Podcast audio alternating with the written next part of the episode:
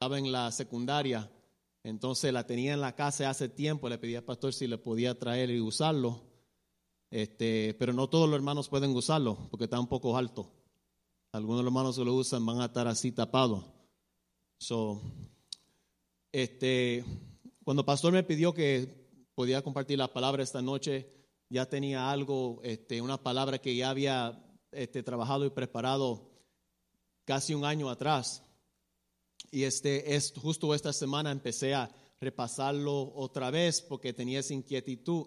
Y cuando el pastor me pidió si tenía algo, ya sabía que esta era la palabra. Este, esto va a ser un, un, tipo de serie. No sé realmente cuál largo va a ser. Este, todavía se está desarrollando ciertos aspectos de, de este mensaje. Este, parte de la mensaje hoy, como lo van a ver, va a ser un poco diferente porque va a ser un tipo de estilo estudio sistemático. Y a eso me refiero que vamos a ir yendo por la Biblia para entender un punto acerca de la tema que vamos a hablar hoy. Así que vamos a comenzar con, con, esta serie, si me pueden darlo ahí. Ahí tenemos un hermoso paisaje, un árbol ahí junto a las aguas. Muchas veces en la palabra se, se o, o es una semejanza de, de, lo que es el hombre. Y muchas veces consideran o comparan el hombre con un árbol. Eso lo hemos escuchado muchas veces. Incluso lo ven en Salmos 1 al, 1 al 4 que dice, qué alegría para los que no siguen el consejo de los malos, ni andan con pecadores, ni se juntan con burlones, sino que se deleiten en la ley del Señor, meditando en ella día y noche son como árboles plantados a la orilla de un río, que siempre dan fruto en su tiempo, sus hojas nunca se marchitan y prosperan en todo lo que hacen. Muchas veces la palabra comparan el, hombre como un, como un, árbol, pero algo que, podemos que se destaca, algo que podemos ver de aquí, es cuál es el hombre que tiene una conexión, cuál es el hombre o mujer que tiene una, este, este, una relación íntimo con Dios. Y aquí está claro que dice el que se deleita en la ley del Señor y que medita en ella noche y día. A deleitarse es que, que es algo este, bien importante para ti, como tú te deleites en algo, algo que, que te llama mucho la atención, algo que, que, tú tienes hambre de esa cosa. Pero no solamente eso, pero también que ese hombre o mujer de Dios este, medita en esa palabra. ¿verdad? Eso quiere decir que cuando lee la palabra de Dios se le queda en la cabeza y va pensando en esa palabra durante el curso de día. Eso es meditar, pensar. A veces nos no, confundimos con, con, el oriente en como meditar en yoga. Este meditar es pensar en esa palabra, ¿verdad? ¿Cómo puedo aplicar esta palabra a mi vida? ¿Qué significa esa palabra? Ahora, como se destaca a ese hombre o mujer de Dios que se deleita y que medita en la palabra, se, se destaca o se puede ver en su forma o que da fruto. Mira lo que dice la palabra, que siempre dan fruto en su tiempo. ¿Verdad? Sus hojas nunca se marchitan y prosperan y todo lo que hacen.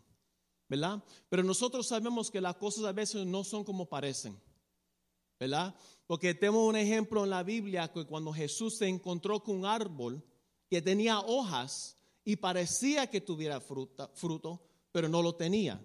Míralo aquí, en Mateo 21, 18, ¿verdad? Dice, por la mañana cuando Jesús regresaba a Jerusalén, tuvo hambre y vio que había una higuera junto al camino se acercó para ver si tenía higos, pero solo había hojas.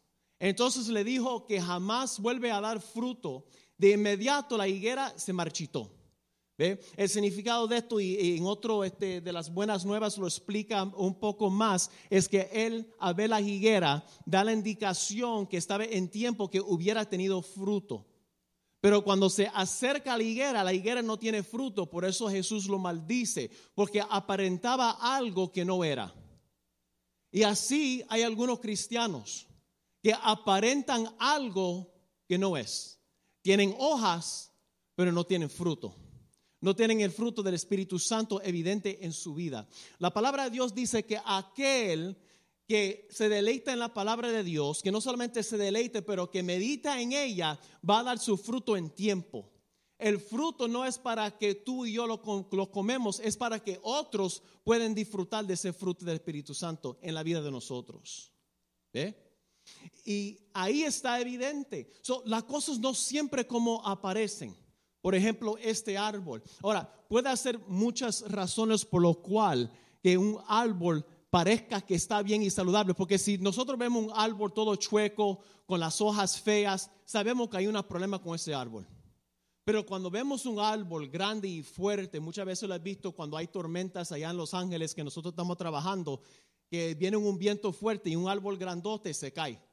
Y tú crees que ese árbol está, tiene los raíces profundos, pero no tiene los raíces profundos. Y ahí es donde está la cosa. Un árbol puede parecer bien por fuera, puede tener las hojas verdes, se puede ver grandísimo, pero no tiene raíces profundas.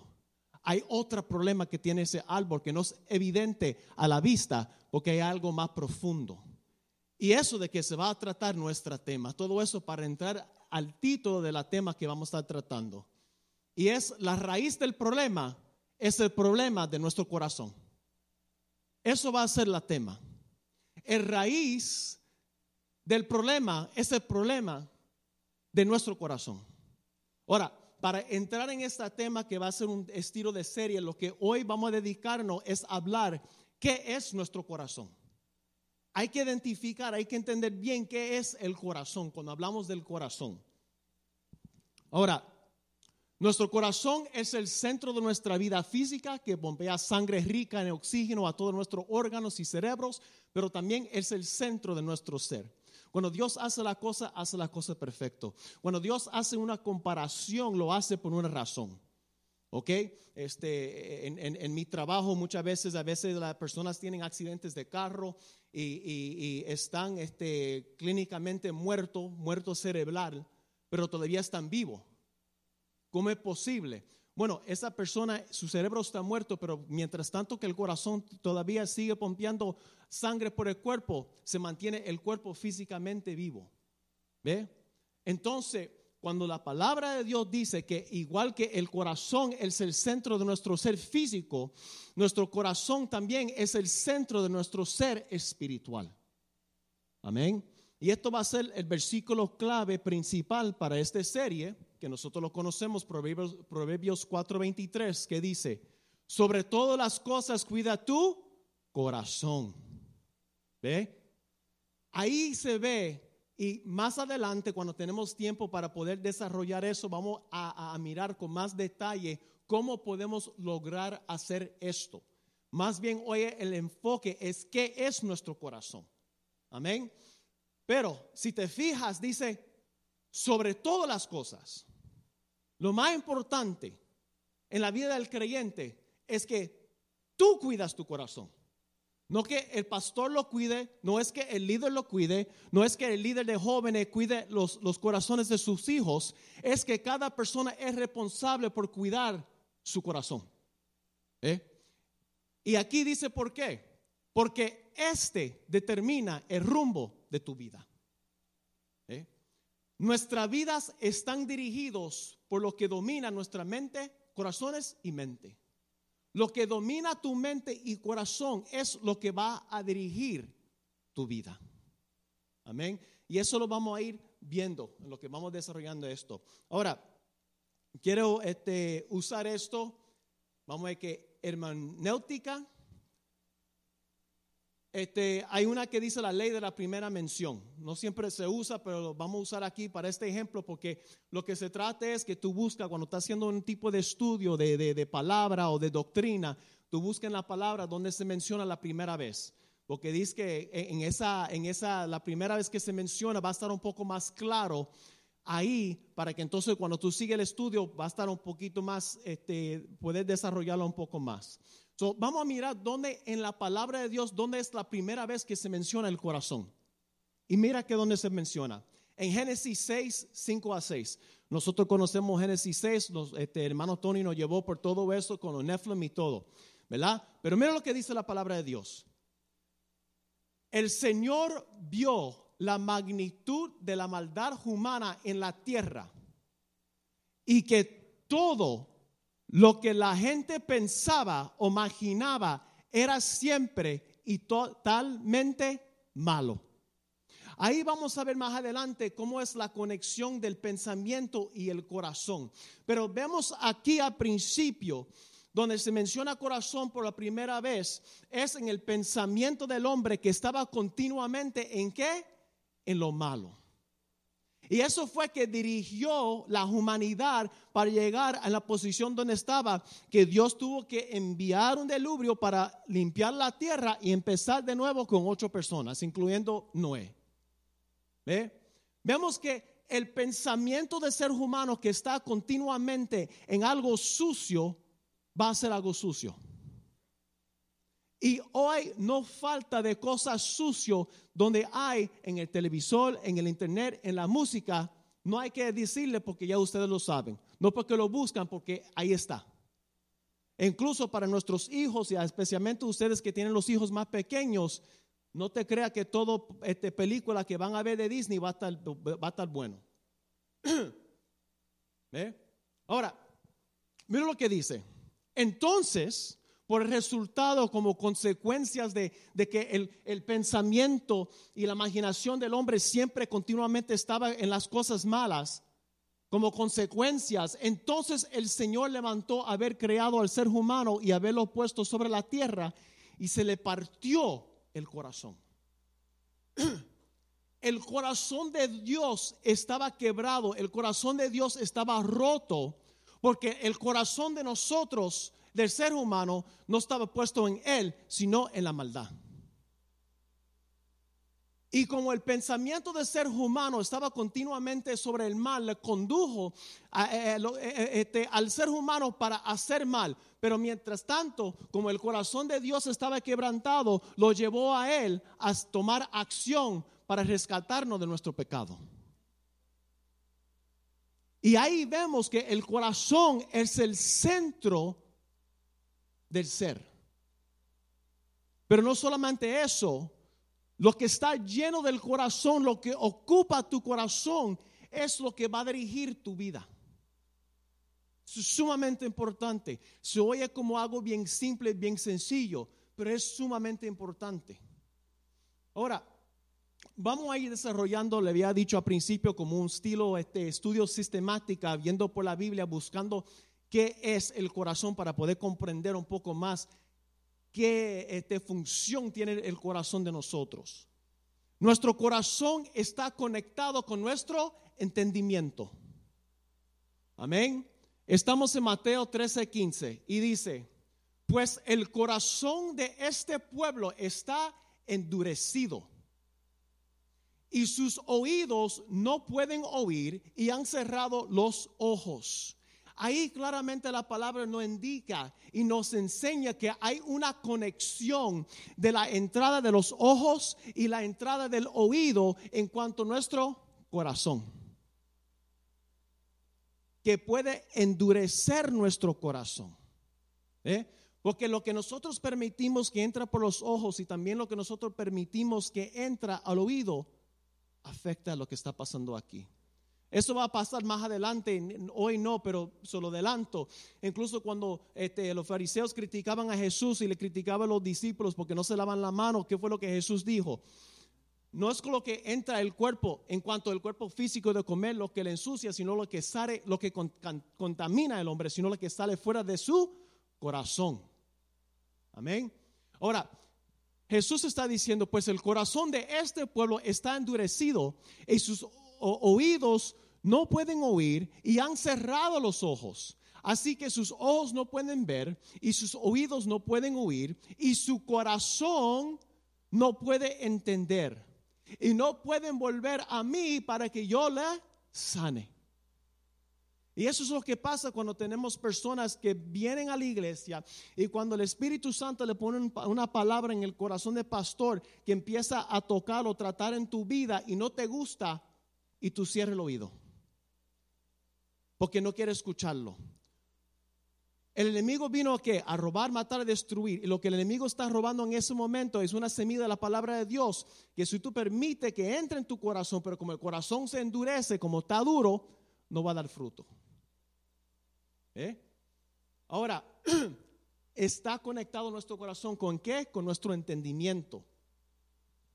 Endurecemos nuestro corazón cuando negamos escuchar. Hemos usado ese ejemplo varias veces. La última vez que lo usamos fue cuando, este, cuando el pueblo estaba exigiendo un rey y Dios le dijo a, a, profeta Samuel que fuera y le dijera al pueblo todo lo que iba a exigir el rey.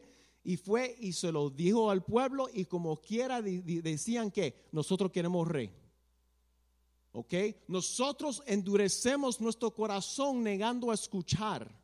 Cuando Dios te está diciendo algo tiempo y tiempo y tiempo, una y otra vez, y le sigues negar, negarle escucharlo, lo que empiezas a hacer es endurecer tu propio corazón hacia la voz de Dios y hacia la voz del Espíritu Santo. ¿Eh? Ahora, hay muchos que oyen, pero pocos que escuchan.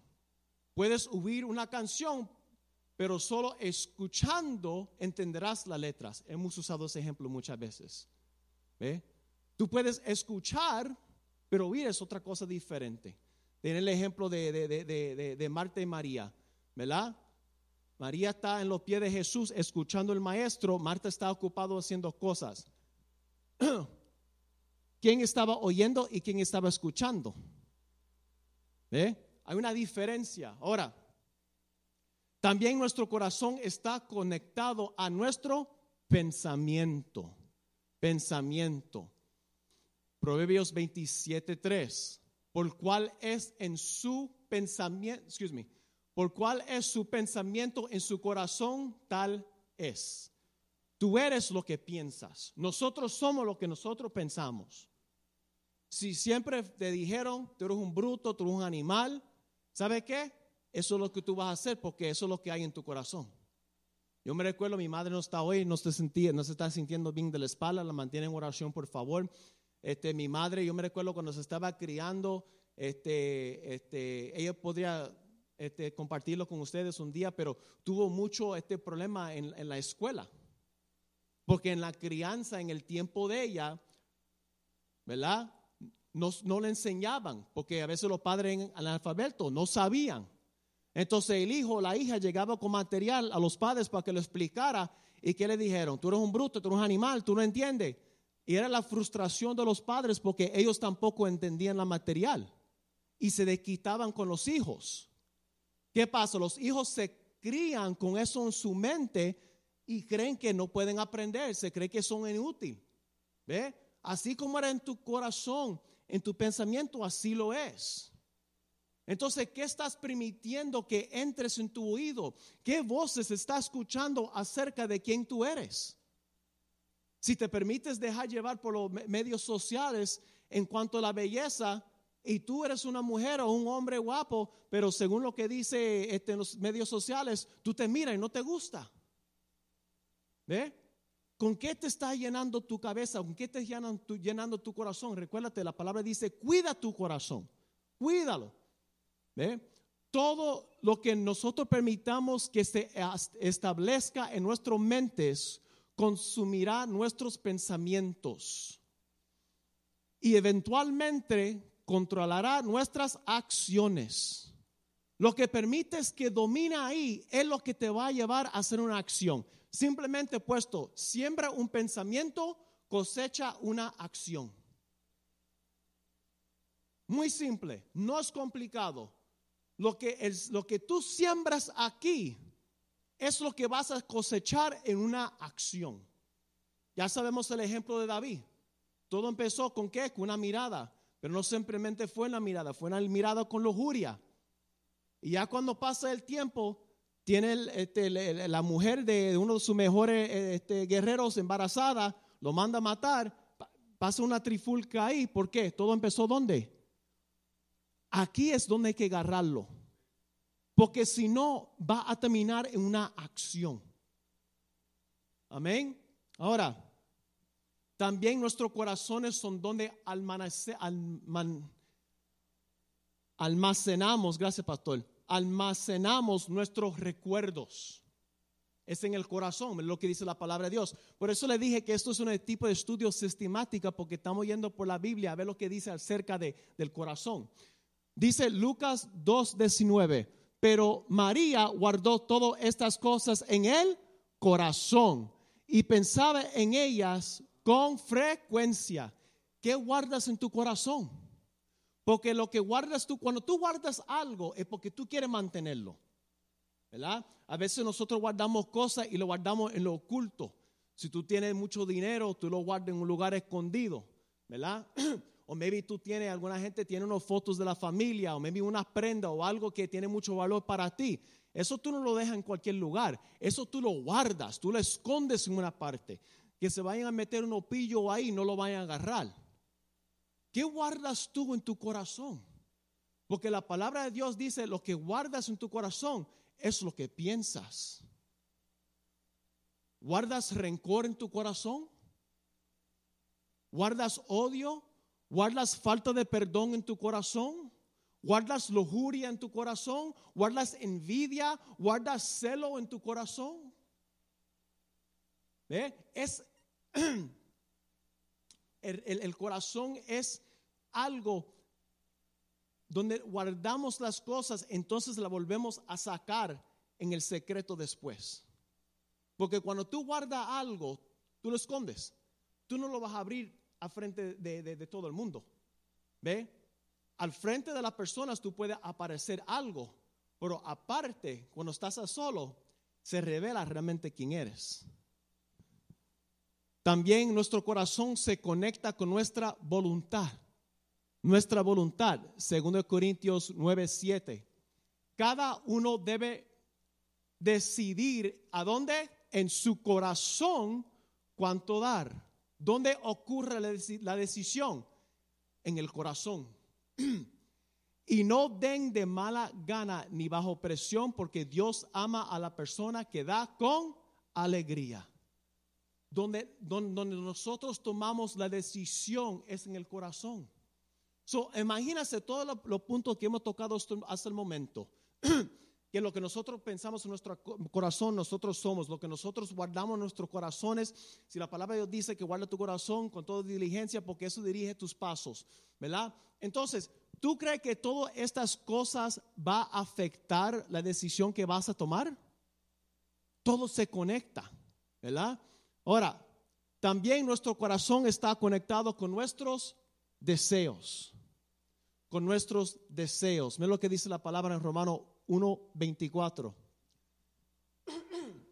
Entonces Dios los abandonó para que hicieran todas las cosas vengonzosas que deseaban en su corazón. Como resultado usaron sus cuerpos para hacerse cosas viles y degradantes entre sí. Y si usted se fija, no lo pusimos aquí, este, ¿Por qué Dios lo entrega a este tipo de corazón?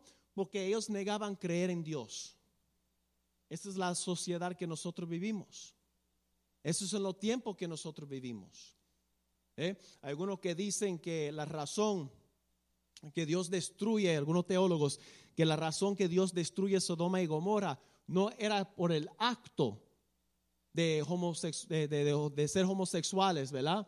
Sino es porque la aprobación de esos actos era la aprobación de los líderes. Porque cuando los líderes aprueban ciertas acciones, eso va a llevar al pueblo a hacerlo. Porque van a decir, bueno, ellos legalizaron el matrimonio entre mujer y mujer y hombre y hombre, debe estar bien. ¿Ve? Entonces, en el corazón también están los deseos. Pero ¿qué está alimentando esos deseos? ¿Qué está levantando esos deseos en tu corazón? Porque hay deseos malos, pero también hay deseos buenos, ¿verdad? El deseo es saludable si dirige hacia los objetos adecuados, los que son justos y buenos para honrar a Dios. Vamos a mirar este ejemplo de David. Segundo de Samuel 7, 1 al 3 dice, una vez que David se instaló en el palacio, y el Señor le dio descanso de los enemigos que les rodeaban. El rey mandó a llamar al profeta Natán. mira, le dijo David, yo vivo en un hermoso palacio de cedro, mientras la arca de Dios está allá afuera en una carpa. Natán le respondió al rey, adelante, haz todo lo que tienes pensado, porque el Señor está contigo. Ahora, nosotros sabemos en contexto que Dios después le revela que no es David que va a hacer el templo, que sino su Salomón. Pero aquí está la idea. Él tenía un pensamiento, tenía una idea, tenía un deseo en su corazón que agradaba al Señor. ¿Pero por qué? Porque Dios estaba en su mente, Dios estaba en su vista. Por eso él tenía el deseo. Porque es este mismo rey que tiene un grande deseo para construir un templo a, Dios, es el mismo rey que comete adulterio con, con Besabé. En uno tiene la, la mirada puesto en Dios y como tiene su mirada puesto en Dios, su corazón está lleno de Dios, está dirigiendo sus pasos. En el siguiente, en el otro lado, cuando empieza mujer, la mujer de otro hombre, se desvía su corazón y también se desvía su vida. Ahí vemos el corazón. Nuestro corazón está conectado a nuestras emociones. ¿eh? Levítico 19, 17. No fomentes odio en tu corazón contra ninguno de tus parientes. Aclara los asuntos con la gente en forma directa, lo menos que se hace. La gente tiene problemas con una persona que hacen, van y afectan 10, 15, 20 otros miembros de la iglesia con la misma porquería. ¿Es así o no? En vez de hacer las cosas de la manera bíblica, van y hablan, ahí hablan, aquí, allá, y no confrontan a la persona según lo que dice la escritura. Y lo que están fomentando, lo que están creciendo, lo que están haciendo, están tirando leña en el fuego y están fomentando odio en su corazón. Esto fue lo mismo que pasó con este Caín y Abel. Cuando vio que Dios le, favoreció el, el sacrificio de él, él empezó a odiar su hermano. Y el odiarlo, ¿qué fue lo que llevó a homicidio? Eso fue lo que dijo Jesús. El odio es igual que a homicidio, a matar. ¿Eh? A fin de que no seas culpable de su pecado. Tú puedes decir, espérate hermano, eso está un poco exagerado. Yo no voy a matar a la persona, pero ¿sabes que Tú puedes matar la imagen de esa persona. Tú puedes manchar la reputación de esa persona con tus palabras, con tu lengua. ¿Cuántas personas quedan destrozados por lo que otros han dicho? Y nunca se aprueba si es real o no. En nuestros corazones experimentamos orgullo, orgullo. Ahí tiene el rey Nebuchadnezzar en Daniel 5, 20 a 21. Sin embargo, cuando su corazón y su mente, ve la conexión, su corazón y su mente se llenaron de qué? De arrogancia. Se volvió prepotente. Porque la palabra de Dios de que, dice que Nebuchadnezzar se paraba en el palacio y miraba todo lo que, mira todo lo que yo he hecho, mira todo lo que yo he obtenido. ¿Eh? Es fácil para que el corazón se llene de arrogancia, se llene de orgullo. Entonces empezamos a ver las bendiciones de Dios como si fuera un gran logro de la parte de nosotros. No, Dios nos da la capacidad. Dios nos da talentos a cada uno. Pero todo proviene de Dios. Pero el corazón fácilmente se puede llenar de arrogancia, de orgullo. Y dice, le fue quitado el trono real y se le despojó de su gloria. Fue expulsado de la sociedad humana. Se le dio la mente de un animal salvaje y vivió entre los burros salvajes. Wow. El daño el que hace el orgullo. Pero también en nuestro corazón experimentamos humildad. ¿Eh? Mira lo que dice la palabra en Mateo 11, 28 29. Luego dijo Jesús, vengan a mí todos los que están cansados y llevan cargas pesadas, y yo les daré descanso. Pónganse mi yugo, déjame enseñarles, porque yo soy humilde y tierno de corazón, y encontrarán descanso para el alma. ¿Sabes lo que está pasando aquí? Es que los judíos eran tan famosos para añadir leyes sobre leyes. La palabra de Dios dice que, que, Jesús le decía una vez, estoy parafraseando, ¿verdad? Que dijo, ustedes viajan tantas millas para este, convertir las personas y la hacen otro hijo del diablo igual que ustedes. Ustedes lo que hacen que alejan a las personas más de Dios en vez de acercarlos más a Dios. ¿Por qué? Porque siempre decían, tú tienes que ser esto, tú tienes que ser esto, tú tienes que ser esto, tienes que ser aquello. Entonces la gente se, eh, se, sentía más alejado de Dios por todas las reglas y las normas que añadían. El legalismo. Mira lo que dice el maestro, mira lo que dice nuestro Dios, nuestro Salvador. Dice, si estás cansado y cargado, vengan a mí y yo le descanso. ¿Ve? En su misericordia, en su gracia. ¿Ve? Pero mira lo que dice, póngase mi yugo y déjame enseñarles porque yo soy humilde y tierno de corazón. Jesús es Dios. Él baja de su trono de gloria y está metido con la gente enferma. Él está comiendo con las prostitutas, con los cobradores de impuestos. La gente que los fariseos lo miraban por encima del hombro. Nuestro Dios que manifiesta en, la, en carne, nuestro Salvador, Él se pasa con esta gente. Él dice, yo soy humilde de corazón, así es nuestro Dios. Nuestro Dios es humilde. El Todopoderoso de Israel, el Creador del cielo y la tierra, comiendo con gente pobre el creador de, que la palabra de Dios dice en Job que él mantiene el aliento de toda criatura en su mano, lavándose los pies sucios de los discípulos, e incluso lavándose los pies de Judá. Él dice, aprende de mí, que yo soy humilde de corazón. Eso quiere decir que nosotros podemos experimentar humildad en, el corazón. Y mira esto, me encanta la palabra de Dios, porque mira, hay una promesa. Dice, y encontrarán descanso para el alma. ¿Sabes lo que quiere decir eso? Cuando dejas de buscar posición, vas a encontrar descanso. Cuando dejas de tratar de ser primero, cuando empiezas a ser un servidor, cuando te empiezas a humillar, como dice la palabra de Dios en Filipenses, que piensa lo demás, las necesidades de las más, más mayores que las tuyas, entonces vas a encontrar paz. Pero este mundo lo que fomenta, especialmente nuestros jóvenes, es perro come perro. Yo tengo que, tener la mejor nota. Yo tengo que hacer lo mejor aquí. Yo tengo. Fomenta nuestra, nuestra nación, nuestra sociedad, nuestra, nuestras culturas. Y Jesús dice, si tú quieres experimentar paz en tu corazón, aprende de mí que yo soy humilde de corazón. Y ahí se aclara una cosa que podemos aprender, nuestros corazones pueden cambiar. Nuestros corazones pueden cambiar. Esa es la serie que hemos estado haciendo todo el año, todo el año con los jóvenes.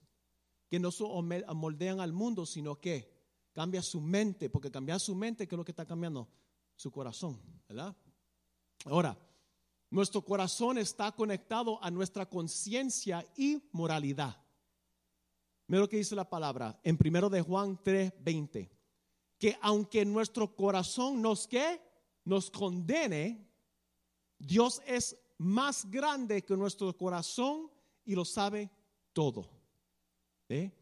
Entonces ahí es donde experimentamos, nos sentimos culpables, la, condenación cuando nosotros hacemos las cosas mal y también este, la moralidad.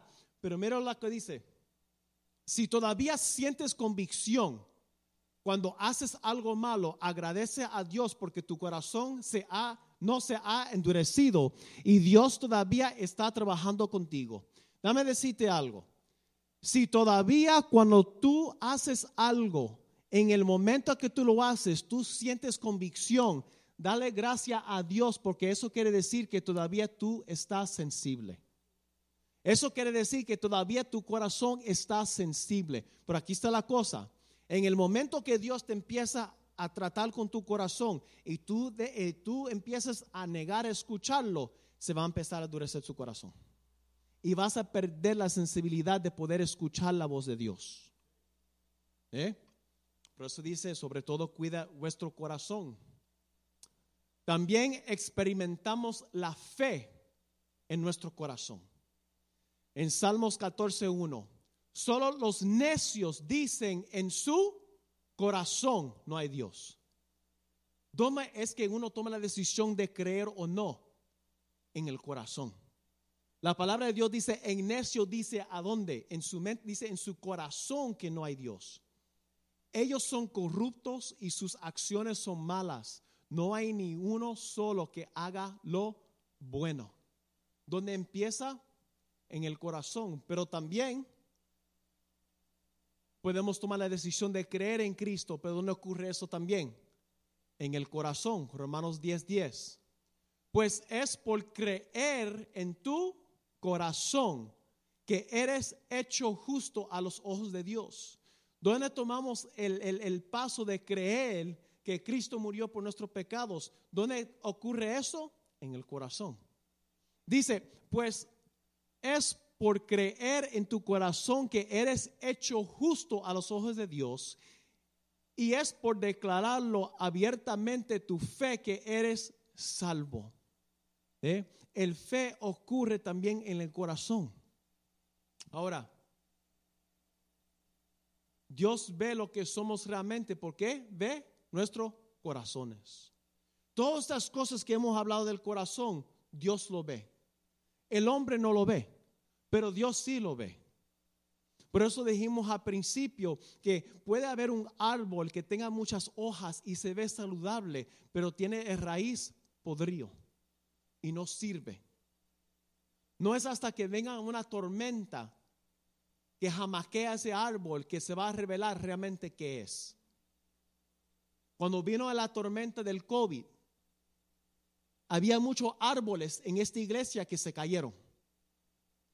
¿Por qué? Porque tenían el raíz, se miraban bien afuera, tenían las hojas, se miraban saludables,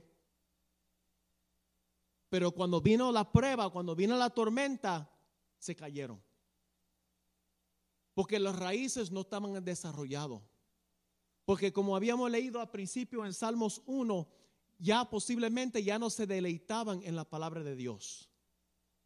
Estaban deleitando en otra cosa.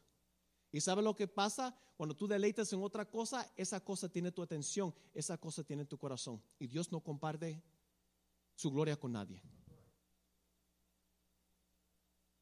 Los trabajos se volvieron más importantes ¿Cuántos de nuestros jóvenes se van? Al principio, cuando había más gente, eso, era, eso siempre ocurría. Cuando esta iglesia estaba llena, siempre pasaba la misma cosa. Los jóvenes, en el momento que empiezan a trabajar, se fuman, desaparecen de la iglesia. ¿Por qué? ¿Porque no tienen fe? No, ¿tú sabes por qué? Porque cuando empiezan a tener un poco de dinero en el bolsillo, eso se vuelve su Dios. Puedo comprarme tenis, puedo comprarme carro, yo puedo ir a Disney, puedo ir para acá y el dinero se vuelve su Dios y se vuelve más importante para ellos. Mira lo que dice la palabra en 1 Samuel 16, 6 a 7. Lo hemos leído muchas veces, pero va con la palabra. Cuando llegaron Samuel se fijó en Eliab. Esto ya cuando Samuel va a, ya ustedes saben el cuento. Cuando, cuando este, ya este Saúl, Dios no lo quería como rey, le manda a Samuel el profeta para ungir uno de los hijos de, de, Jesse. Cuando llegaron Samuel, se fijó en Eliab, este era el hijo mayor de, de, Jesse, y pensó, él pensó, sin duda que este es el ungido del Señor. Pero el Señor le dijo a Samuel, no te dejas impresionar por su apariencia ni por su estatura, pues yo lo he rechazado.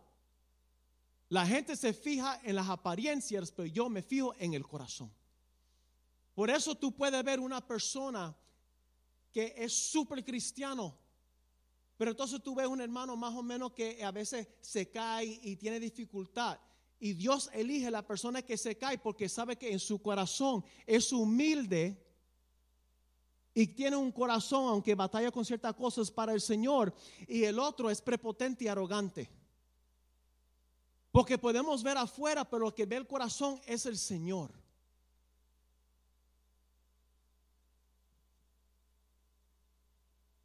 Así que nuestros corazones son el centro de nuestro entendimiento, ¿verdad? Nosotros comprendemos y recuérdate que nosotros cerramos el entendimiento cuando queremos, cuando cerramos el ojo, el, el oído a Dios o cuando dejamos de leer su palabra y el corazón se empieza a endurecer. También de nuestros pensamientos, qué es lo que ocupa tu mente, eso es lo que va a dirigir tu corazón. Nuestros recuerdos, qué es lo que tú guardas en tu corazón. ¿Qué es lo que tú guardas en tu corazón? Nuestra voluntad, nuestros deseos, nuestras emociones, el orgullo, humildad, conciencia y fe. En otras palabras, nuestros corazones somos nosotros. Nuestros corazones somos nosotros. Es la parte que nadie ve, pero Dios sí. Ahí donde estás, los pensamientos que tienes ahorita en tu cabeza, nadie lo sabe. Tú puedes estar aquí ahorita y te ves súper atento o atenta, pero Dios sabe lo que está en tu corazón ahorita. Si tu corazón está aquí, está en otro lado. Dios sabe. Y Dios sabe lo que más domina tu corazón. Quería compartir esto con ustedes acerca del corazón. Y es Samuel otra vez. Entonces lo voy a explicar qué fue lo que pasó aquí. Esto es ah, después del, del, del, profeta, del sumo sacerdote Elí. Cuando Elí estaba este, de, del sumo sacerdote, Israel fue a, a pelear contra los filisteos y perdieron.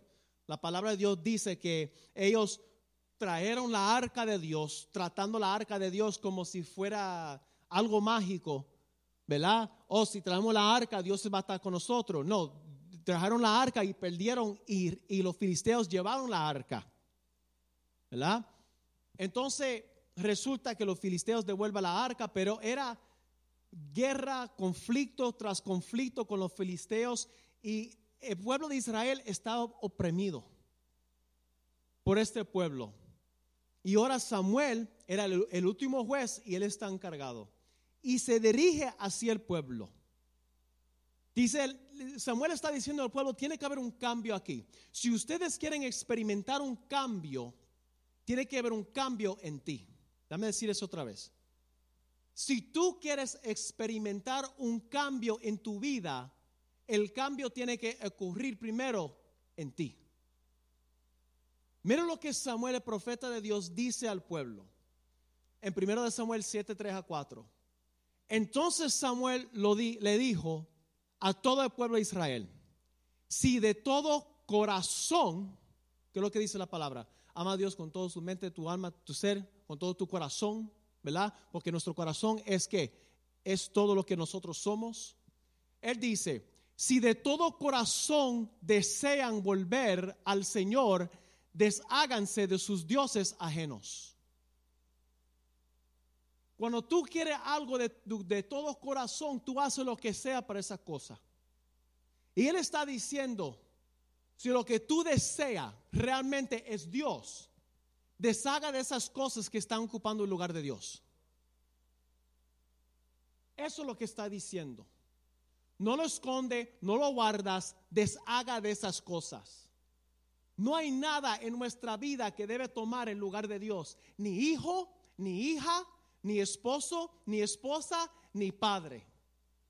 O, acaso que Jesús dice que no odia a su madre y su padre, ¿verdad? Obviamente no odiarlo, ¿verdad? Pero que no pueden hacer más importante en nuestra vida que Él. Él está diciendo, si realmente esto es lo que tú deseas, si lo que tú deseas es volver al Señor, entonces deshaga de todas estas cosas que están ocupando el lugar de Dios en tu vida. Porque en nuestro corazón hay solamente un trono. Y ese trono es para el Señor solamente. Él dice, y de, las imágenes de Astera, dediquen su corazón al Señor y obedezcanlo solamente a Él. Dos cosas dice aquí del corazón. Primero dice, si esto es lo que desea tu corazón, tiene que haber una acción. ¿O acaso tú tienes un novio o una novia, están saliendo de pareja, entonces está bien contigo? Bueno, yo todavía hablo con mi ex y nosotros salimos a veces a, comer, pero eso no es nada. Really? ¿Tú estás bien con eso? Dice, si de todo corazón desea volver al Señor, desháganse de todas las otras cosas. Y dice, dedican su corazón al Señor y obedézcanlo solamente a Él. Dedicar es rendir por completo. Es entregárselo. Es entregárselo. Es que tú tires las manos en el aire y tú te rindas al Señor. Es cuando el Espíritu Santo te inquieta y te dice, ¿por qué no te partas unos minutos y lee la palabra? En vez de agarrar el teléfono o estás haciendo otra cosa, tú dedicas esos 5 o 10 minutos al Señor. Dedicar tu, tu, corazón al Señor es que cuando hay un servicio el viernes o el domingo, en vez de ir a otro lado, no estamos condenando que la gente hagan, eh, van a otro lado. En ningún momento, ustedes entienden, no estamos hablando de esas exageraciones. Estamos hablando de que puro chiste tú no quieres venir. Ok, por ver, por, ver la partida de, de fútbol que ahorita están dando eso. Eso se puede ver después. Pero es que tú dices, yo me voy a quedar en vez de venir a la casa de Dios. Eso es cuando tú entregas todo tu corazón. Porque lo que cuando tú entregas el corazón, que habíamos dicho que también el corazón es qué? La voluntad. Ah, ahí está la prueba. Ahí es donde está la prueba. Cuando tú entregas tu voluntad, cuando tú rindes tu vida. Pero aquí está, aquí está la cosa. ¿Qué fue lo que dijo Jesús? Nosotros podemos experimentar humildad en, la, en el corazón, pero la palabra de Dios dice que nosotros cuando nosotros hacemos eso, experimentamos qué? Paz. Cuando tú dejas de pelear con, con Dios para obtener lo que tú quieres y tú te rindes tu vida para hacer lo que Él quiere, empiezas a experimentar paz en tu vida. Entonces, él los, mira, hay que regresar aquí. Entonces Samuel le dijo a todo el pueblo de Israel, si da todo tu corazón, excuse da todo tu corazón, si de todo corazón desean volver al Señor, desháganse de sus dioses ajenos y de las imágenes de la ástera, dedican su corazón al Señor y obedezcanlo solamente a Él, entonces Él los rescatará de los filisteos Así que los israelitas se deshicieron de sus, todas sus imágenes de Baal, Astera y adoraron únicamente al Señor. Miren lo que dice la palabra de Dios. Cuando nosotros tomamos la decisión de hacer esto, la palabra de Dios dice que Él nos va a librar de aquel cosa que nos está oprimiendo. ¿Qué filisteos tiene usted en tu vida hoy? En cuanto a filisteos, lo que quiero decir, ¿qué es lo que te está oprimiendo? ¿Qué presión hay en tu vida ahorita? ¿Tienes problema en tus finanzas? ¿Tienes problema con tu familia? ¿Tienes problema con tu cónyuge? ¿Tienes problema con tus hijos? ¿Tienes problema con tus padres? ¿Qué presión hay en tu vida? Podrá ser es porque en tu corazón está ocupando otra cosa que no sea Dios. Porque cuando nuestra relación con Dios no está bien, eso afecta todo aquí, en esta área horizontal. Hay una promesa de libertad de nuestros opresores cuando nosotros entregamos nuestro corazón por completo a Dios. O maybe tú tienes una presión de, de adicción. Tienes una adicción de drogas. No te creas porque la gente viene a la iglesia que no usan drogas. No te creas que la gente viene a la iglesia no toman. No te creas que por la gente viene a la iglesia no cometen adulterio. No te creas que por la gente tú lo ves en la iglesia diciendo amén, aleluya, revocándose en el piso como unos gusanos que no pasan por cosas. Somos seres humanos. Aquí está la cosa. Si tú tienes, usted tiene esas opresiones en su vida, será posible porque hay otra cosa en el trono de tu corazón que no sea Dios. La palabra esta noche, lo, que, lo mismo que dijo Samuel al pueblo, es que si tú deseas a Dios de verdad y tú deshagas de toda esa porquería que estás tomando el lugar de Dios en tu vida y tú te dedicas completamente a Él, Dios puede romper todo su yugo. No hay una pastilla mágica, tiene que haber una entrega de tu corazón, porque lo que llena tu corazón va a dirigir tu vida. Eso es lo que, porque eso es lo que es más importante para ti. Y para mí también. Hay una canción que mi esposa y yo nos gusta. Y está en inglés. Es uh, por un grupo que se llama Forever Jones. Un negrito. Para nosotros negrito es una palabra mala. Eh, hoy viene de todo modo, no tengo que ponerme fino. Este, pero me, encanta la palabra. Se llama Forever Jones. Este, discúlpame, el grupo se llama Forever Jones. Y puso unas letras aquí de la canción. Es hermosa la canción. La canción se llama este, Él quiere todo. Y le voy a leer las letras. Dice, hay una voz que grita en el silencio, buscando un corazón que lo ame.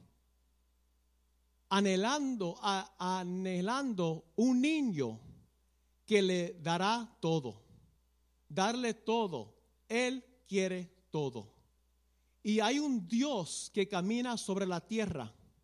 Está buscando un corazón que está desesperado. Y añorando un hijo que le dará todo. Darle todo. Él quiere todo. Y me dice, ámame. Ámame con todo tu corazón. Lo quiere todo hoy. Sírveme. Sírveme con tu vida ahora lo quiero todo hoy. Inclínate, deja ir a tus ídolos, lo quiero todo hoy. Lo quiero todo hoy. Lo quiero todo hoy. Él quiere todo hoy.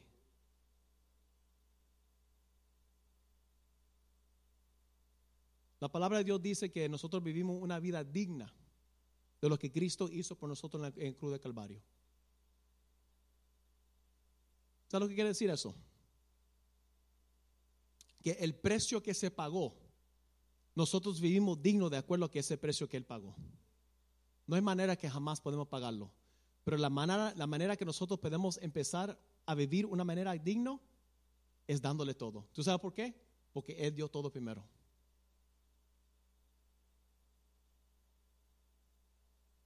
Es fácil. Nosotros complicamos la cosa. Él quiere todo. ¿Cómo te ha ido hasta ahora tú manejando tu propia vida. ¿Te ha ido bien? Suéltalo.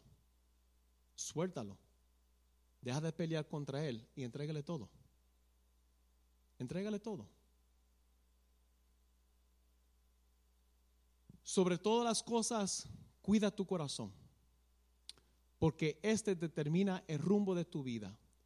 Proverbios 4:23. Nuestra vida está dirigido por lo que domina nuestros corazones y mente. La raíz del problema es el problema de nuestro corazón. Dios lo bendiga.